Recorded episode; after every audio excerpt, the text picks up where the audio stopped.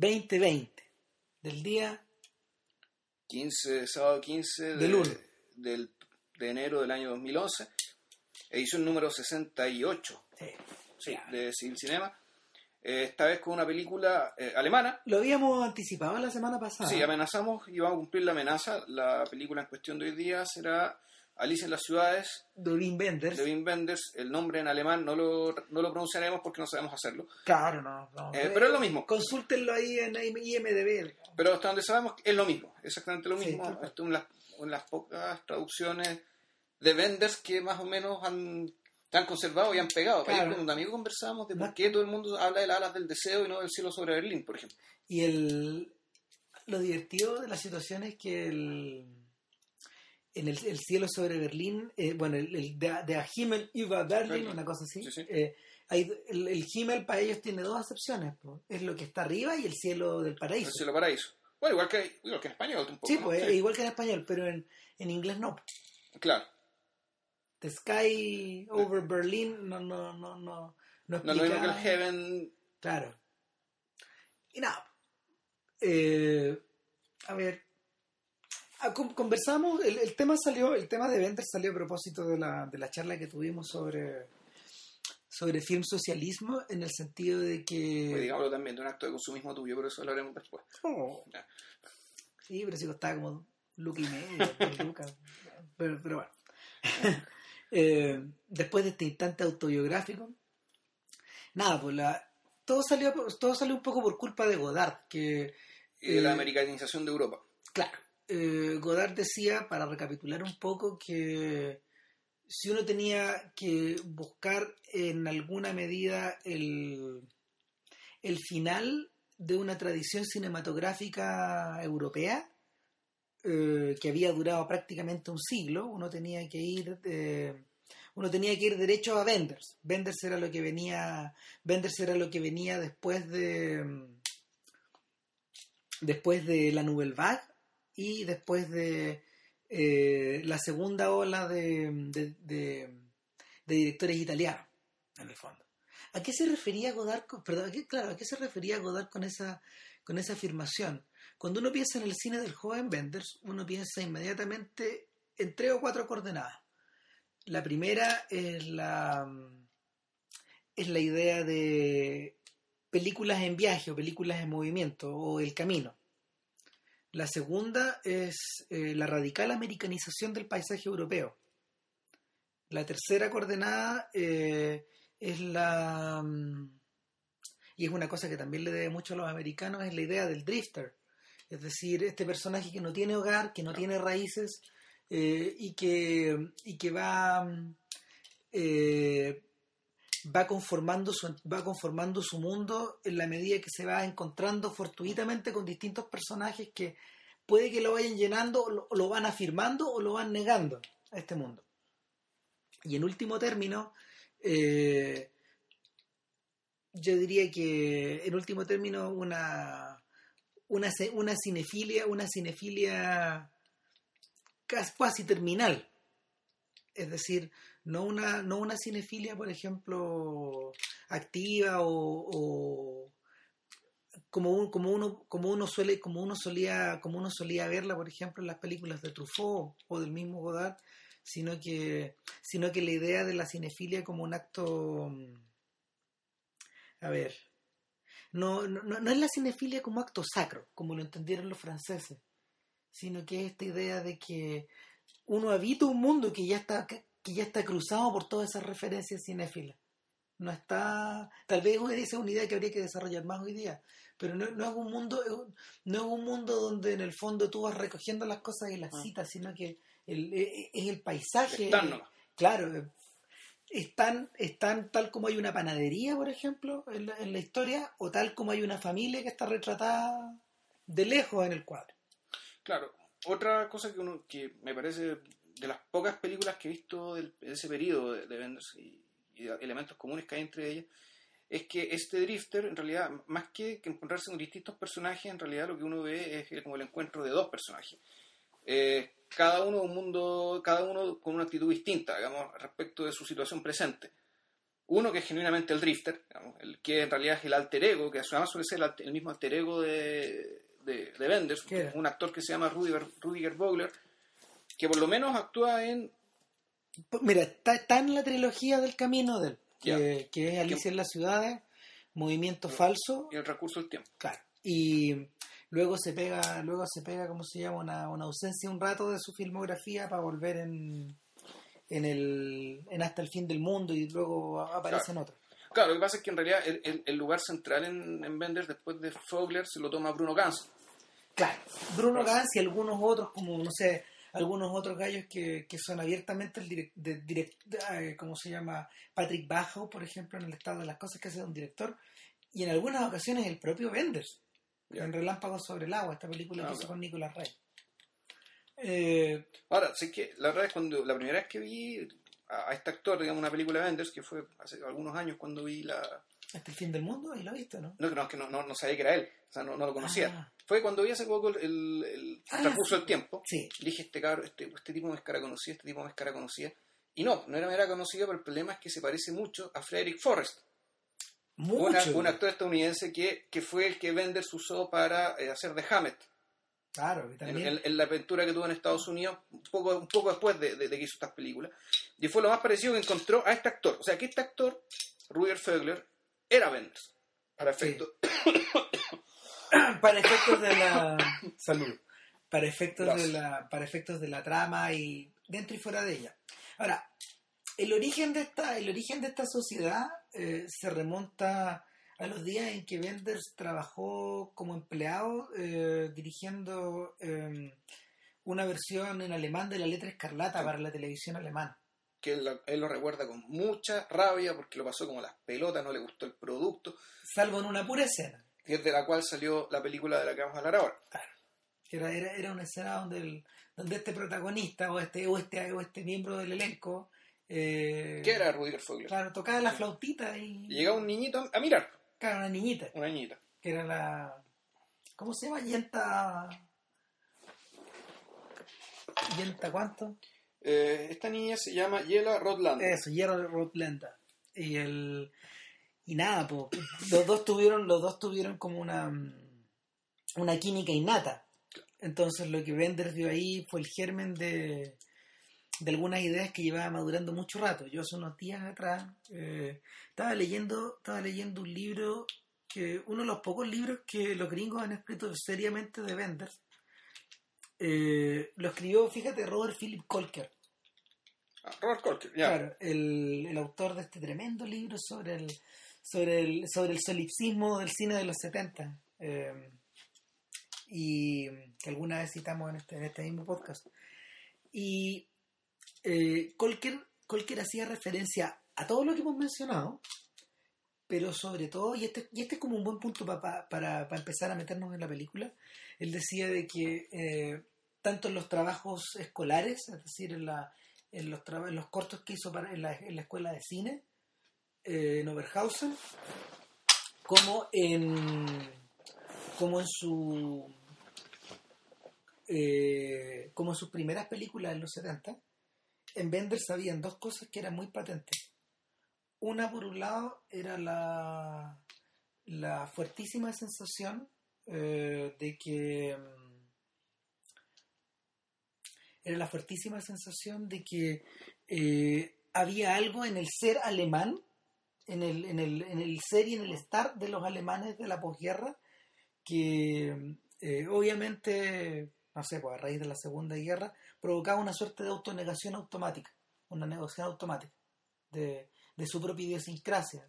De hecho, Benders lo explica en entrevistas que dio en ese momento y que y, y cuando y, y el día de hoy todavía todavía sostiene esos dichos cuando cuando él dice eh, básicamente lo que yo quería era fugarme a otro mundo, fugarme a otra realidad, a una, a una realidad que no fuera esto. Eh, Benders creció rodeado de gente que, que nada, pues recordaba muy de cerca la, la Segunda Guerra Mundial. Él nació, él nació en plena, en plena, en plena Segunda Guerra. Eh, y era bien patente en todos esos años su, su deseo de no hablar de política o de evitar, de evitar eh, cualquier juicio político y al, mismo tiempo inventarse, inventarse una suerte de mundo al cual, al cual poder él, él ir, prender una tele, por ejemplo, o no sé, o, o- o entrar al cine y entrar a otro lado. Eso por un lado. Eh, el- no deja de ser interesante, por ejemplo, que, que uno de los cortometrajes de Bender se llame Tres Álbumes. Y es un cortometraje que tiene música, ponte tú, de, de The Kings, de, de Van Morrison y de, de Velvet Underground. Y un disco de cada uno. Estoy, estoy diciendo cualquier cosa, digamos, pero por ahí era la cosa. O sea, el, eh, es, que es raro, es, como si uno quisiera acá hacer una película filmada en inglés.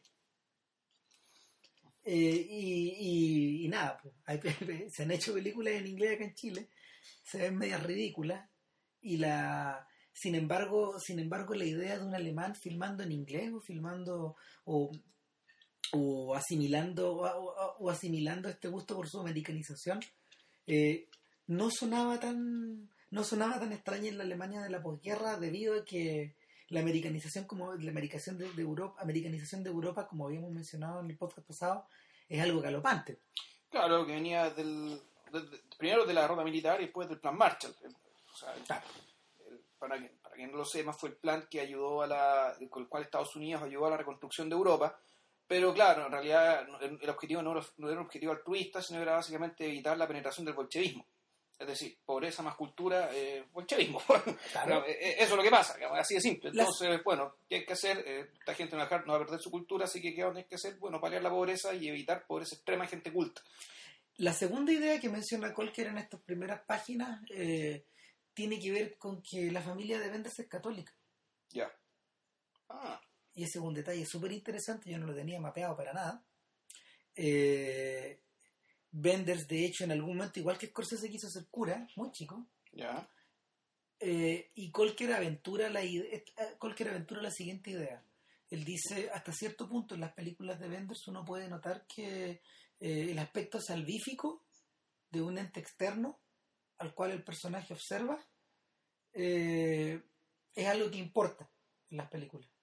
Esta idea de una esta idea no de que la salvación necesariamente viene de arriba, pero puede venir del oeste, digamos. Sí.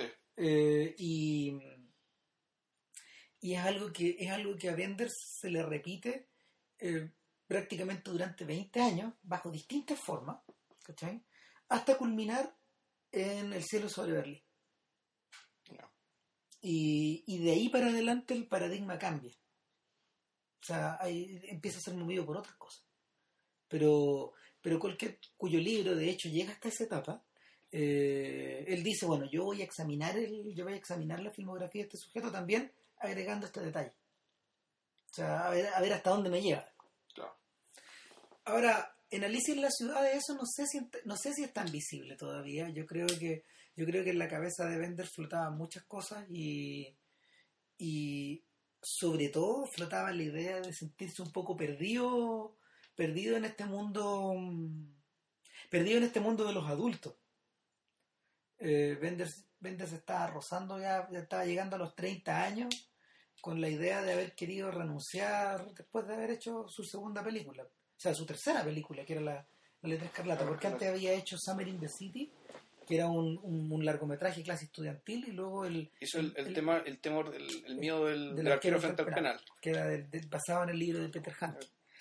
Y nada, po, la idea de Alicia en las ciudades nace sobre la base de la letra escarlata, pero esencialmente en la historia de una, en la historia de un alemán que es un periodista, no, no explican si es periodista pues escrito o gráfico No, no, es o novelista, No, no, es periodista. es como escrito. corresponsal. Sí, es un periodista free, eh, un Freelance. digamos, freelance, eh, que hace por encargo, digamos, hace obras por eh, piezas por encargo eh, para revistas alemanes, medios alemanes, y que lo mandan a reportar a Estados Unidos el, básicamente, bueno, el modo de vida, el, el, Sí. el look and feel, por decirlo de alguna manera, cómo Claro. se palpa, cómo se percibe el, El- hecho de estar en Estados Unidos. Es una suerte de perfil de, de- es una suerte de perfil de tomarle el aire a la era post hippie.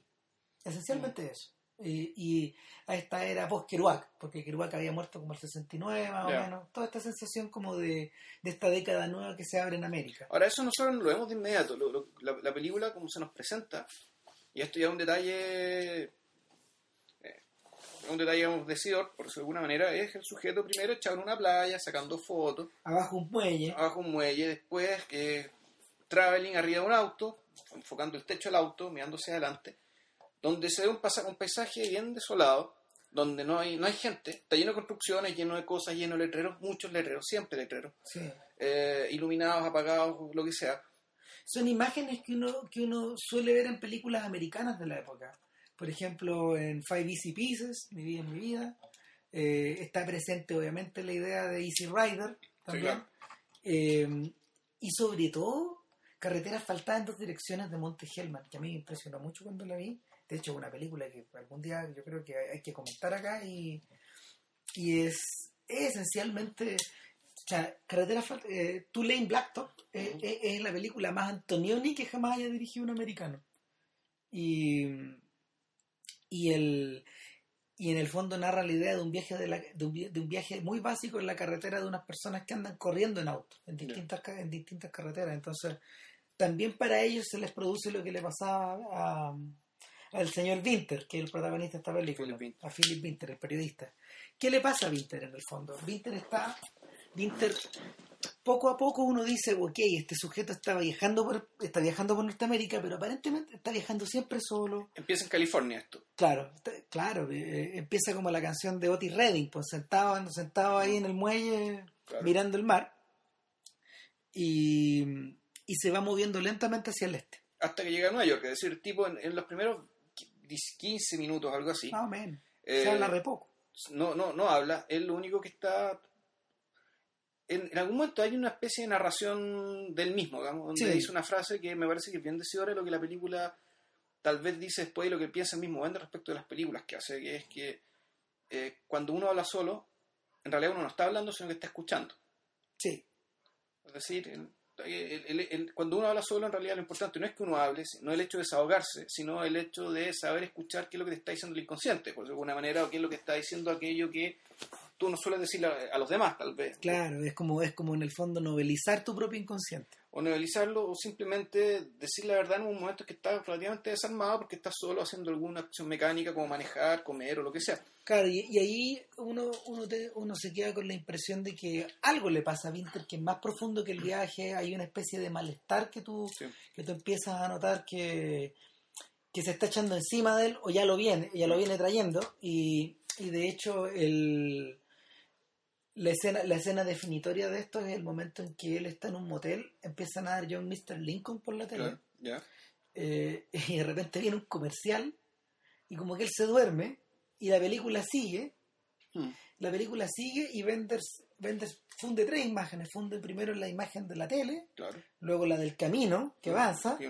que y luego la del soñando el soñando toda esta melcocha todo- no sé, pues toda esta melcocha entre John Ford, paisaje, televisión y de repente cuando se despierta lo que hace nada, pues cuando, cuando ve que la tele ya está en un programa de mierda y que la hace, la hace pedazo. La otra. Y, y nada, finalmente, finalmente el sujeto llega a Nueva York y al llegar a Nueva York eh, lo único que tiene en la mano es un montón de Polaroids que ha ido sacando. Claro. Y él tiene, una, él tiene una noción muy curiosa acerca de las Polaroids, que, que la vuelve a repetir durante la película. Él dice que por más que trata de atrapar la realidad en, esta, en estas instantáneas, lo que le ocurre a él es que nunca quedan igual como el paisaje, nunca quedan, nunca, nunca son el paisaje, nunca corresponden a lo que él vio o lo que él sintió, sino que son reflejos fantasmales. Ahora, lo más interesante es que cuando llega a Nueva York eh, se encuentra con una expolola que le canta la verdad en realidad, porque él anda sacando fotos por todos lados y este es un patrón que después se va a repetir, por ejemplo, en el personaje del amigo americano Sí, de Tom Ripley, que es interpretado por el fallecido Dennis Hopper.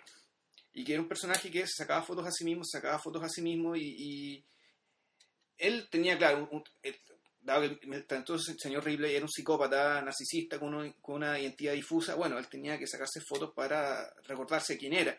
Era un personaje que, como otras películas y otra hora de, Tom- de- sobre Ripley nos recuerdan, es un personaje que vive suplantando a otro. Claro. El, en cambio, este personaje está sacando fotos. Él cree que es porque es decir que la, la foto, si la foto no representa la realidad tal cual la vio. Y eso no es muy eso en realidad no es muy interesante porque mal que mal no tendría que ser más que una especie de control de calidad respecto al aparato que compró. El- la, la tesis que le da la, la ex polola con la que se encuentra en Nueva York es- es mucho más interesante, que es que este sujeto vive en un estado de, como, no sé si decir anomia, de suspenso, de desprendimiento de la realidad tan grande, que tiene que sacar, eh, tiene que sacar las fotos para después recordarse que él sí estuvo ahí, porque probablemente si fuera sin las fotos no se acordaría. ¿Por qué? Porque está realmente con la cabeza en cualquier parte, o sea, es decir, está absolutamente desprendido de, está desprendido del mundo que está viviendo y, está en una situación que con, con el tiempo nos damos cuenta. Una situación muy parecida a, y bueno que Christian citó la película, a, a la situación de Jack Nicholson en, en Claro. Five Easy Pieces. Es Un lo que le pasa a Jack Dupea, claro. un personaje que no está cómodo en Alemania, que no está cómodo en Alemania por las razones que ya explicamos, pero cuando llega a Estados Unidos tampoco está cómodo. Benders dice, Benders tiene una cita impresionante a propósito de eso. Él dice, hay que tener coraje para poder viajar por Estados Unidos. Porque cuando nosotros hicimos el viaje, eh, lo que nos ocurrió, o sea, cuando yo hice el viaje la primera vez, digamos, cuando, cuando volvimos a, a la carretera a hacer esta película, que, que les costó muy barata porque en el fondo uno sentía que el personaje iban viajando con él. Claro. Eh, él dice, hay que tener coraje porque cuando uno llega a un lugar, uno tiene la inmediata sensación de que ya estuvo ahí. La sensación de déjà vu es muy fuerte. Porque son todos iguales, po. Exacto. Son- todos los lugares son iguales. Sí, Entonces- es- es- es- era impresionante, ¿cachai? Sí, eh, los rótulos eran iguales, las luces eran iguales, los diseños eran iguales. Era- La, la- la uniformidad del paisaje en esta, en esta, en esta suerte de océano, en esta suerte de océano terrestre, eh, te devora. Y, y, eh, ahí yo creo que radica principalmente el tremendo atractivo que las películas de Benders tuvieron en la, en la etapa post-cinearte, de post-60, de, de la historia del cine europeo. Eh, llegaron en un momento, llegaron en un momento donde las lecciones aprendidas de Elia Kazan o de Nicolas Rey o de mm, o del mismo John Ford ya estaban no es que estuvieran vencidas, lo que pasa es que los personajes que las empezaron a aplicar eran gente que había sido educado sobre la base de esas imágenes, sobre la base de estos, de, estos tipos de sobre, sobre había sido educada mirando estas películas de sujetos desesperados en este, en este mismo suerte paisaje, en esta misma suerte de como de, de paisaje en permanente tránsito. Y el y fíjate que no se parecen cuando uno, cuando uno los contrasta, cuando uno se lee, por ejemplo, en el camino, o cuando uno lee no sé, los libros de Salinger o todas estas cosas que en el fondo funcionan como, como puntos de como puntos de mirada para la generación boomer de los americanos. Eh, la, lo- los personajes de Bender son fantasmas. Son como fantasmas, son como ecos de estas cosas. Eh, yo creo que por eso, por ejemplo, particularmente en Chile, resultaba tan atractivo ver esas películas en plena dictadura. Porque tú, lo que tú ibas recibiendo eran son, eh, al, al ver estos ecos, no es que tú te identificaras con esta idea, digamos, pero, pero estos sujetos estaban permanentemente tratando de fugarse de su realidad y de atrapar, de atrapar una que no estaba. Hmm. Eh, no hay que no hay que desmerecer, por ejemplo, de hecho, los intentos de varios cineastas chilenos de trabajar en esa dirección. A nadie le resultó. No. Nadie pudo, nadie pudo, nadie pudo trabajar sobre ¿cómo se llama? sobre la base de ese material porque probablemente las películas que habrían salido de ahí habrían sido demasiado salvajes, demasiado terribles. Eh, y de hecho, eh, la película pinta a ponerse muy fea hasta el momento en que aparece Alicia y su mamá. Pero eso lo vamos a explicar después de la pausa cognitiva. ahora, ahora sí vamos a hacer pausa. Como lo De rigor. Sí.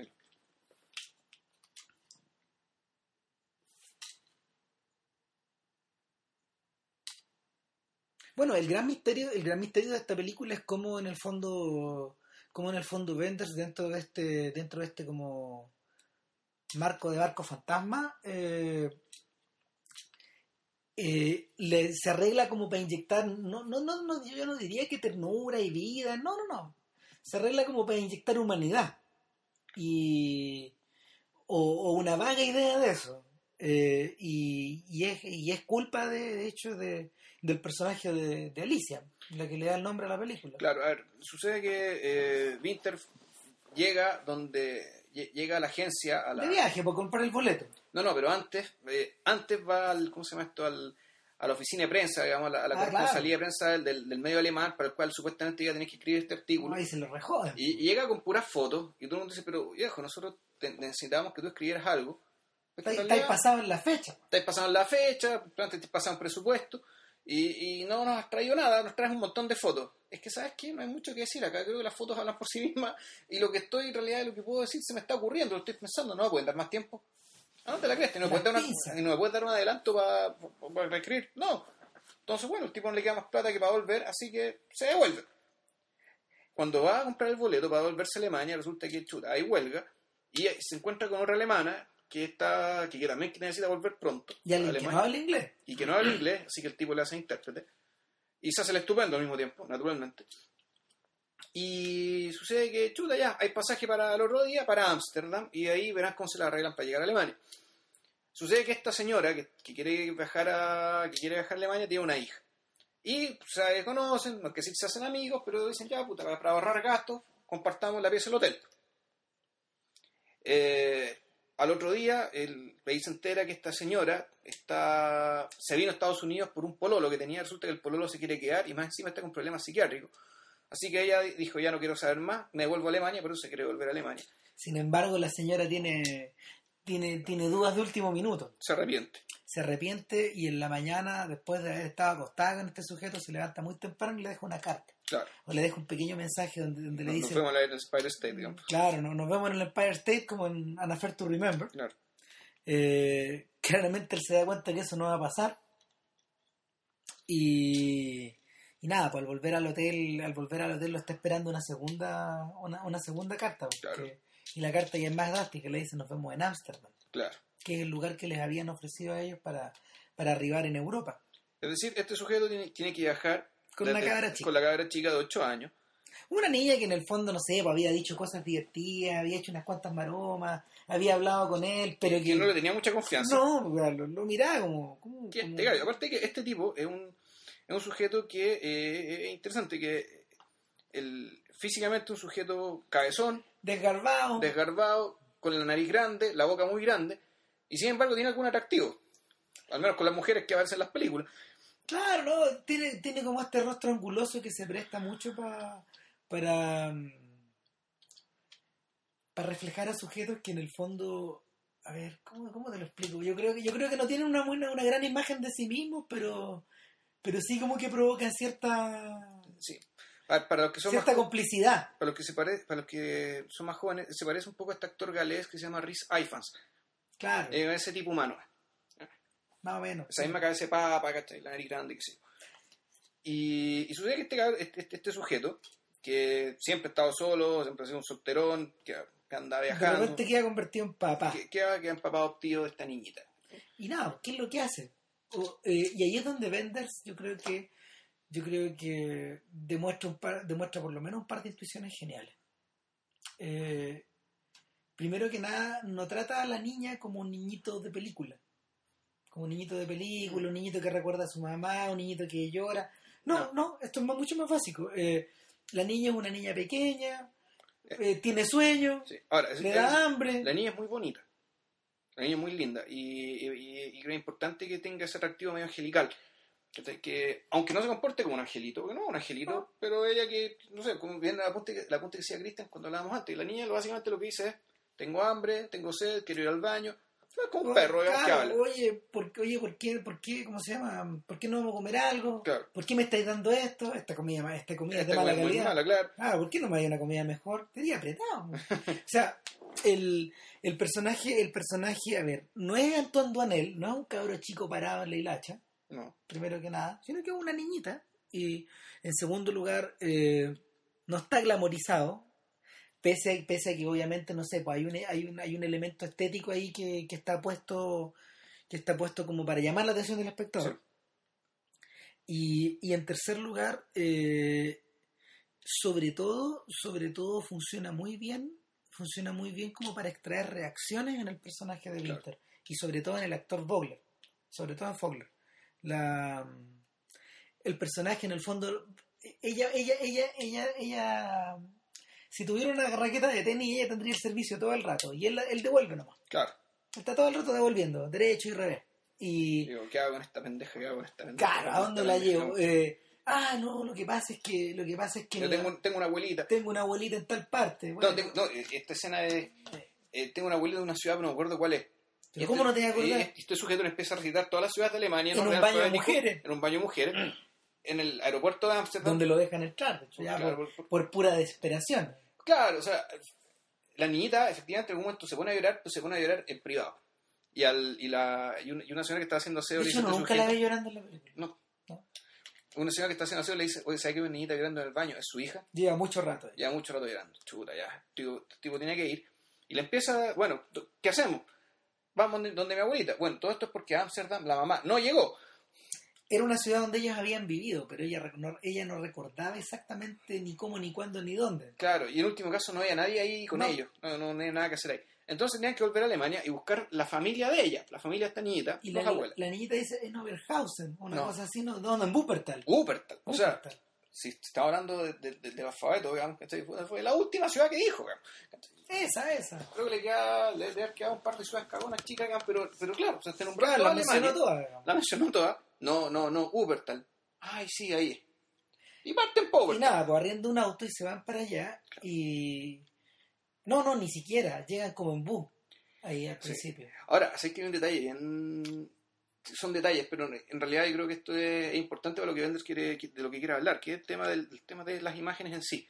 Sí. Hay un...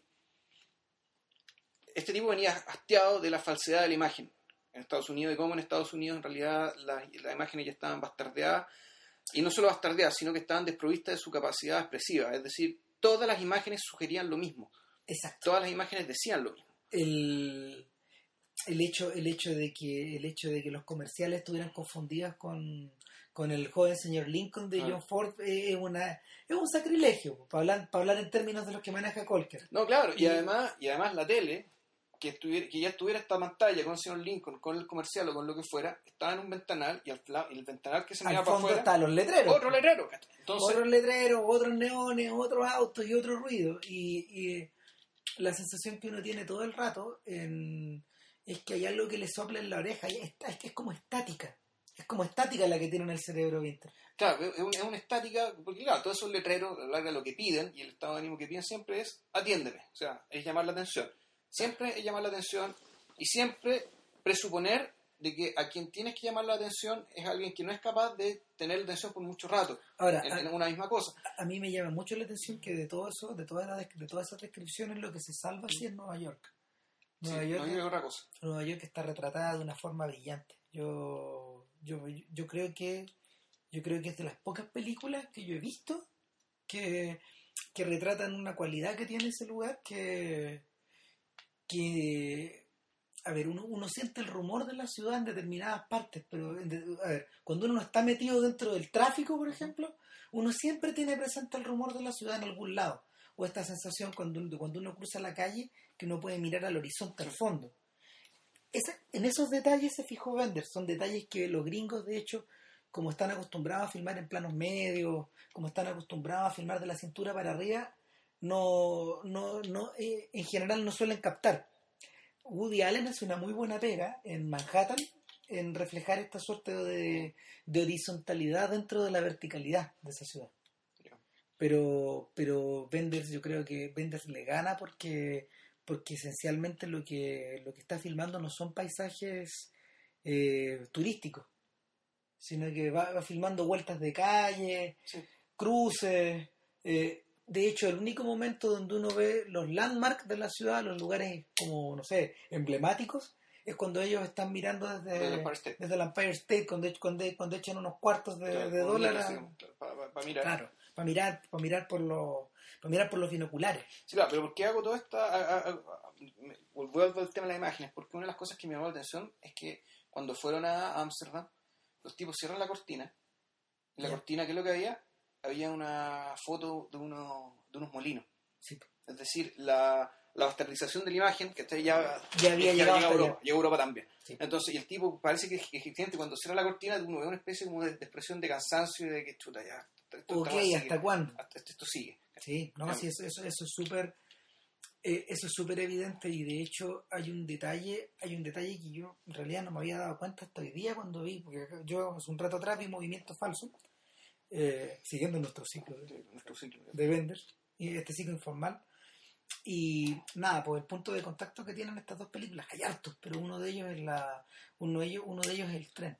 El, es, es la, es el tren y eh, Bueno, el transcurso del tiempo también termina con una escena de tren. claro, el, es la son, son, es- son las imágenes que se ven desde el tren, esta sensación de que en el fondo el paisaje se va, se va disolviendo, se va li- licu- liquefaccionando, se va li- liquidificando, se va, volviendo, se va volviendo plástico, se va volviendo líquido y hasta formar una masa de, de, de- de grises informes o de colores que no, que no tienen forma. Y, y, el, y esa, esa impresión, por ejemplo, eh, es súper patente cuando estos sujetos se suben al se suben a esta suerte, cuando llegan a Wuppertal se suben a esta...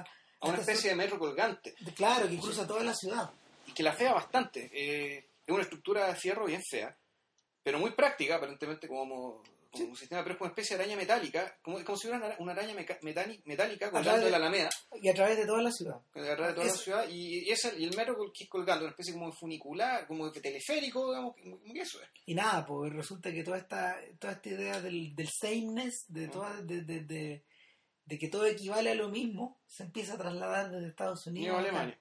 Claro, Y, y, y en el fondo eso pasa porque la niña es incapaz de poder, de poder figurarse un lugar distintivo de la ciudad donde su abuela pertenecía. que le permita, claro, que le, le permita decir, bueno, Eso ocurre después, de hecho. Sí.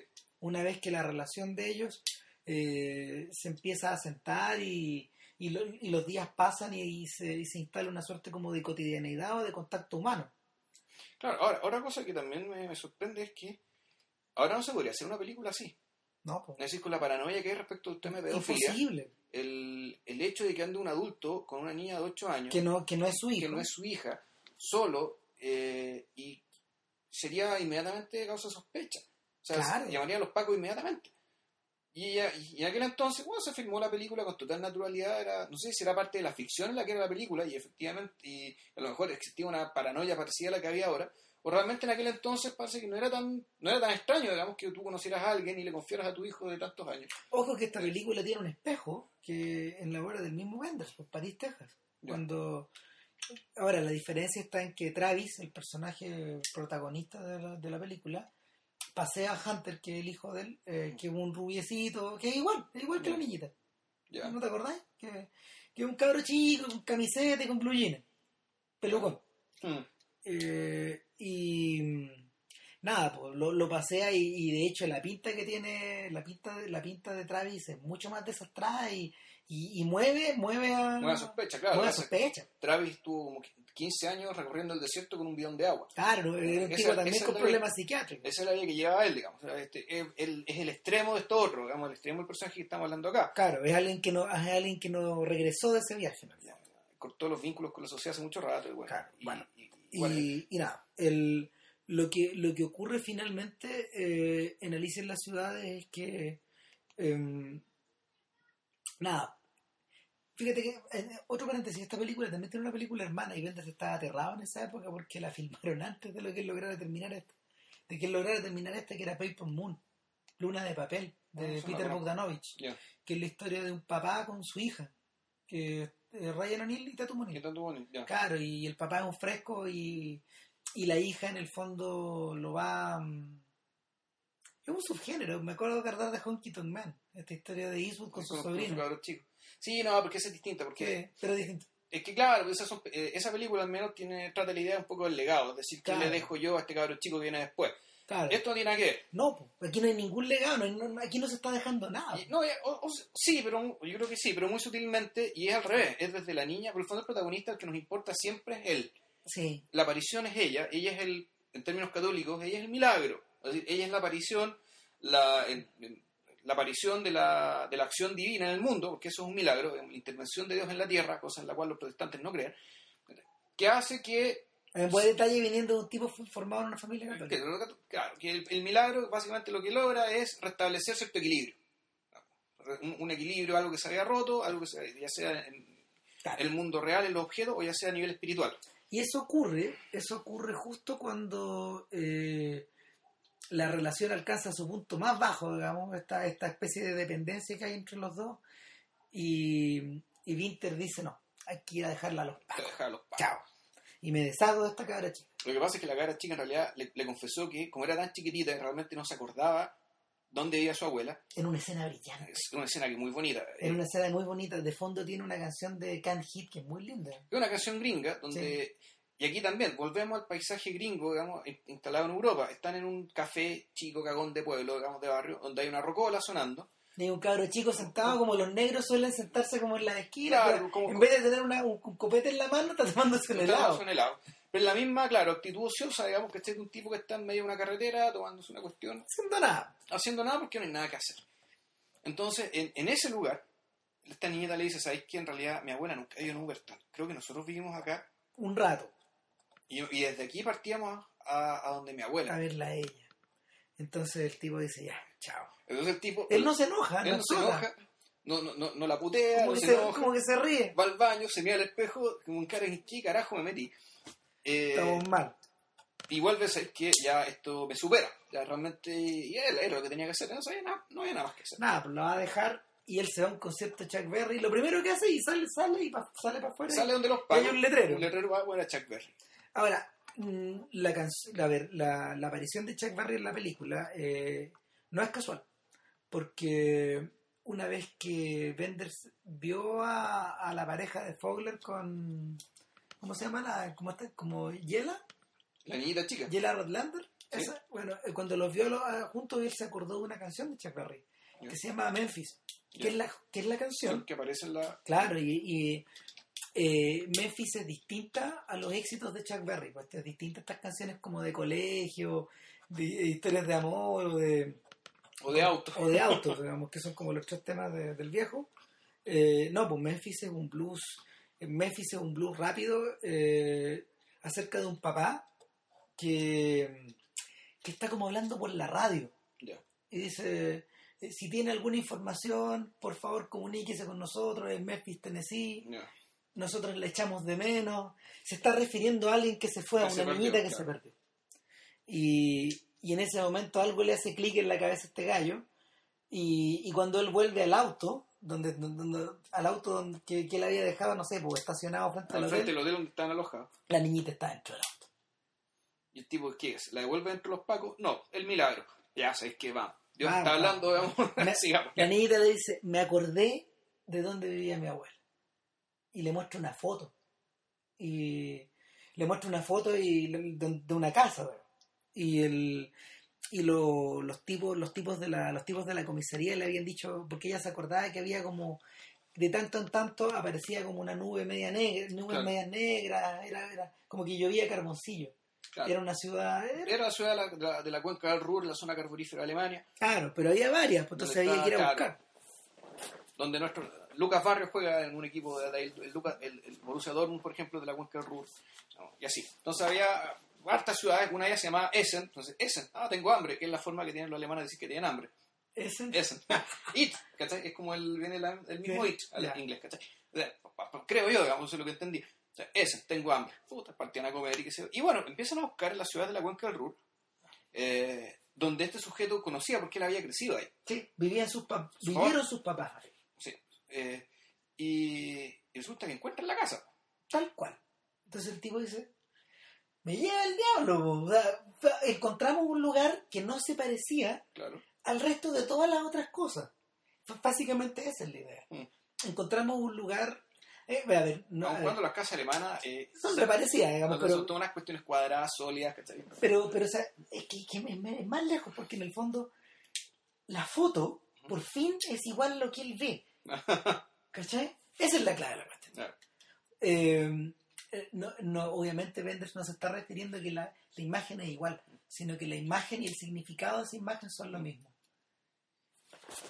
es súper importante ese detalle, porque, porque en el fondo ese es uno de los problemas que volvió loco a Godard. Esa es una de las razones por las que Godard dejó de hacer películas. Porque eh, en los años 60, finalmente las cosas que él quería decir no se podían traducir en las imágenes procesadas a través de este sistema, de, de sistema cinematográfico de mercado que se había instalado. Las imágenes no correspondían a lo que él sentía o a lo que él quería decir con ellas. Y, y es por eso yo creo que ahí de, ahí de ahí radica la admiración tan grande que este viejo tenía por el otro, digamos, por este cabro joven que había venido de la nada. po. No, hay, no hay que olvidarse que no hay que olvidarse que la generación del cine alemán surgió surgió prácticamente a ver surgió prácticamente a partir de mezclada entre gente que, que también estaba estudiando para trabajar en tele, otros otros estaban trabajando para para la para, para, para publicidad, por ejemplo, o, o- Bueno, y otros venían del teatro. otros venían del teatro, entonces eh, en esta en esta en esta suerte de mezcocha donde estaba metido gente como Alexander Kluge o, o Fassbinder o Herzog y el mismo Wenders, toda gente con distintas distintos intereses radicales. eh, el, el punto de unión de todas estas personas era la búsqueda de la identidad. O sea, Herzog se devolvió hasta el romanticismo a buscarlo. Fassbinder viajó hasta el melodrama. Bender se agarró a América. Eh, nada, po. El, a mí me parece, a mí me parece que es, un, es una, no, no, no te voy a decir, no te voy a decir que es una gran epifanía en la película, pero es un tremendo insight de este gallo, de este gallo de, de- de descubrir una cuestión que, sea, de descubrir en el camino algo que para él, algo que él había estado buscando de verdad en la vida real, digamos, como, como creador. O sea, un- una imagen que tiene un correlato en la realidad y que ese correlato es... El problema es que no, porque en la práctica... Resulta- ahí está la ironía. Claro, ahí está la ironía. Resulta que en la casa, digamos, ya no vivían los abuelos de esta niñeta, sino que se ha venido hace no sé cuántos años. y- Ergo, la casa no significaba lo mismo Claro, tampoco. Ahora la, la- ahora la casa, la, casa ya Pero no dejó- servía, la imagen ya no servía. pero pero pero la pero algo así hizo clic en la cabeza de este gallo digamos porque porque en ese momento en donde dice chuta parece que me voy a tener que quedar con la cabra chica porque si no aparece si no, si no aparece la mamá qué hacemos vamos donde mis papás Claro. dice él Claro. Y, y ahí es donde ahí es donde ahí es donde viene la última vuelta de tuerca en la historia Claro. Que es con que las cosas, entre comillas, bueno, se normalizan. claro todo vuelve de alguna forma todo vuelve a la normalidad y lo que parecía lo que parecía convertirse no sé pues en una situación casi chaplinesca no hay que olvidar que el, el subgénero parte ahí Sí, con The Kid. Con The Kid. Tal vez antes, ¿ah?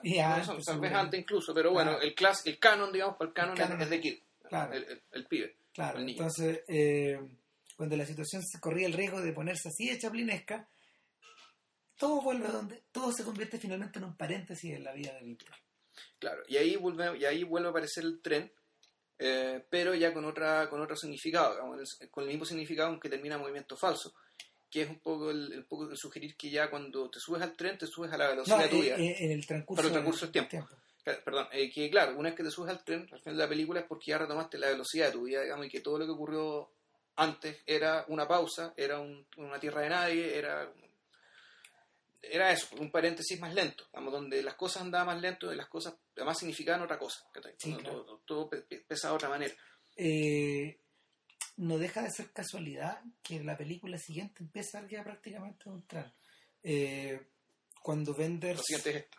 Claro, no, perdón, el movimiento falso. movimiento falso. Cuando, cuando a Benders le fue re bien con Alicia en las ciudades. Entonces fue una revelación, se convirtió en un, se convirtió en un personaje cinematográfico de un día para otro. Entonces eh, tuvo más plata para hacerla, la hizo en colores, la hizo en formato scope, esto está hecho en 16 milímetros, es 1.33. De 1.33, blanco y negro, un blanco y negro bastante granulado, Sí, en, Eh, algunos, en algunos casos el material estaba bien en mal bien, estado. granulado, bien mal Sí, exactamente, o sea, la, la versión que vimos los dos, digamos, que es, de, que es Altering Eyes, no me equivoco, ¿no? Es No, ac- acción, que son, son, la- son el- las versiones británicas que salieron hace poco. Claro, pero sí, o sea, no había, había bobinas que estaban bien mal, bien feas.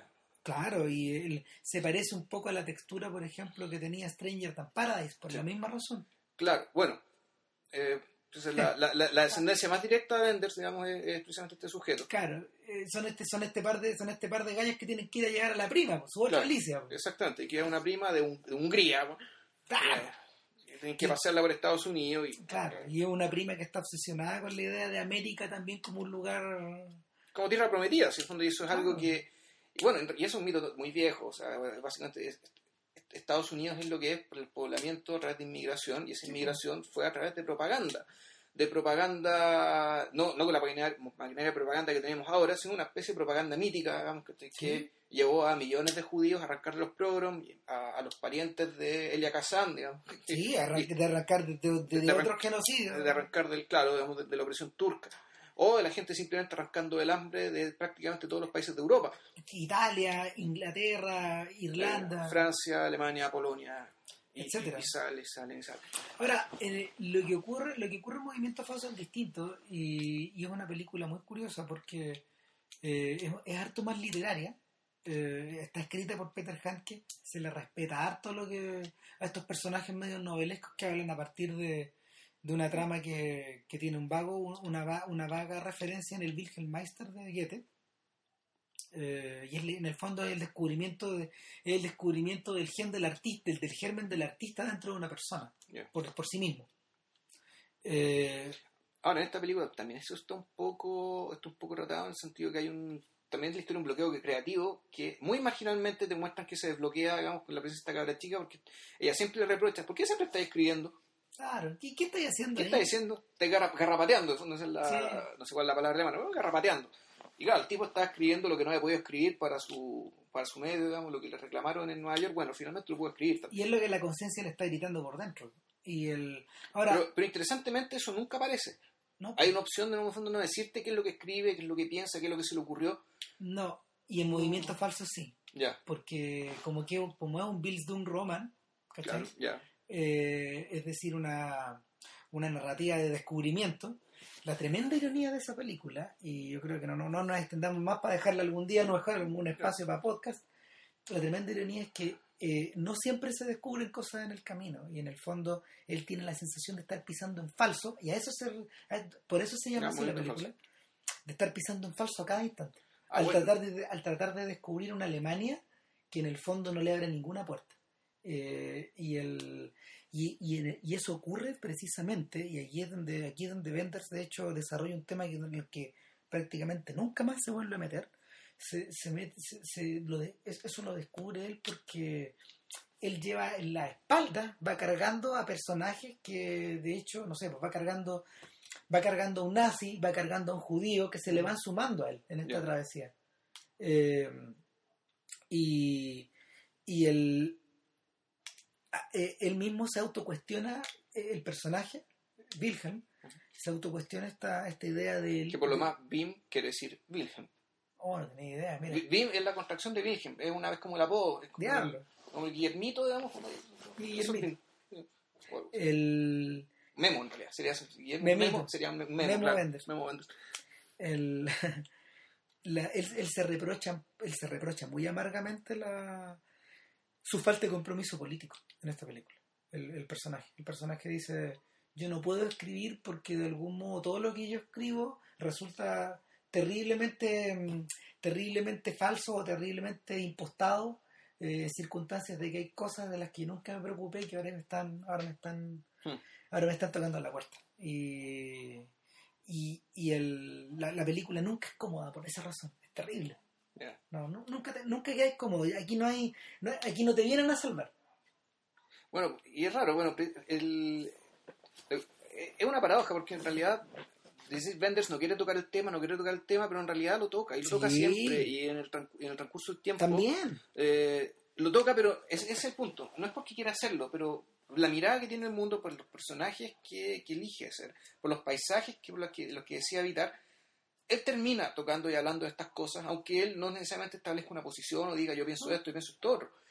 Y el, y el problema es que precisamente cuando quiso hacerlo, le salió muy torpe, que fue lo que ocurrió en Eh, Tan lejos, tan cerca. sí y, y, y de hecho de hecho corresponde un poco a la idea que tiene Colker de decir que en el fondo este hombre cerró esa cerró esa etapa de su vida con, con el cielo sobre Berlín. Ahí se acaba eso. O sea de hecho Colker es bien pillo. Él dice a ver la nos sacamos mucho con leer Hasta el fin del mundo, que es una película que ha sido universalmente vilipendiada, Y, con buenas razones. pues. Y claro, bueno, yo tiendo, yo tiendo, yo tiendo a defenderla más desde que... Desde Porque la que- vista entera. Claro, desde que vi la versión de cinco horas y media, que en el fondo no es una película, sino que es una serie, que Benders armó como un año y medio después, eh, con plata del bolsillo de él, de hecho, porque la, la película original tenía un contrato como para 2 horas 40. Pero el, el punto, el punto central es que Volker dice, no sacamos nada con tratar de, mm, de aplicar estos mismos coordenadas de las que hemos estado hablando en esta película. Aquí, aquí, por aquí pasan otras cosas. O sea, hay otras, hay otras pulsiones que mueven a este sujeto ahora. Sea, no sé, la mundialización, Sí. sea la, sea la sensación de simultaneidad, o esta capacidad como de ir saltando de un lugar a otro, esta obsesión con el futuro o con la moda. Sí, no, efectivamente, en- a partir del cielo sobre Berlín hay una, una irrupción bien molesta de la cultura pop. Y no es que no nos guste ni Cave ni nada de eso, digamos, No. pero el, el uso que se le da es un uso, yo creo, un poco, un poco abusivo. En el fondo es, Sí, es, es- darle, eh, es cargarle a, la- a artistas invitados que ponen música, el, eh, exigirles que, o- Que, que, que se manifieste. que, que le den atractivo a la película. y que se manifieste y que su aparición eh, transmite ideología. transmite ideología, pero en realidad transmita onda, fondo transmita, Claro. transmita cultura pop y transmita eh, fondo atractivo. Con todo el respeto Ah. que uno le tiene a Bono, en el fondo, la gran falacia de las apariciones de YouTube en, la- en las películas de Benders tiene que ver con eso. Mm. Y, y nada, pues empobrece tremendamente, yo creo que empobrece tremendamente el legado de una persona que, de hecho, estos, estos días sus bonos están rebajos. Sí, claro, no sé, si los que Don't Come Knocking es una de las cosas más insultantes que me ha tocado ver, realmente es, y es algo eh, infuriante. Eh, por sí misma y también en parte sabiendo de quién viene. Pues, Claro, ¿no? O sea, sa- sa- sabien- o sea, pe- pensando, mira, pensando, pensando que pensando que Godard después de haber atravesado, no sé, por una odisea bien larga, salió a los 80 años con film socialismo, y yo creo que yo creo que es meritorio de ponerse de pie. Sí, claro. Ahora, no sé, yo todavía no pierdo las esperanzas algún día de que, de que a, a Scorsese no le termine pasando lo de Carlos Saura. Que, que yo creo que si, si, si tuviera que escoger un cineasta que, que cayó así de, de hondo, eh, no hay mejor ejemplo. ¿Saura? Sí, Saura es un, Saura es un genio, el Saura de Cría Cuervo es, un- es una persona genial, genial. Eh, y el... Nada, pues es una persona que puede dialogar súper fácil con Víctor Erice, por ejemplo. O sea, tú- las dos, esa- los dos mundos esos se complementan en los 70, perfectamente. Pero ahora nada, pues Saura es un señor que pone, que hace bandas sonoras ¿no? y las filma. Terrible. Y nada, pues no sé, ni Scorsese ha caído tan bajo. Todavía, ¿no? Bueno, Bueno, ya. dejémoslo Mejor hasta dejémoslo hasta ahí nomás. y- Dejémoslo hasta ahí. y ¿Y nada. ¿Con qué amenazamos para la próxima semana o qué amenaza abierta? Eh, no sé, ¿sabes qué yo propondría? Yo propondría que de repente, no sé, pues, yo ya vi Cisne Negro, echarle una mirada y a ver si ¿Cuándo la estrenan? este jueves. ¿La estrenan este jueves? Sí. Podría ser Cisne En Negro. principio sería Black Swan y si no, será alguna otra cosa. Eso. Ya, que estén bien. Chau. Chao.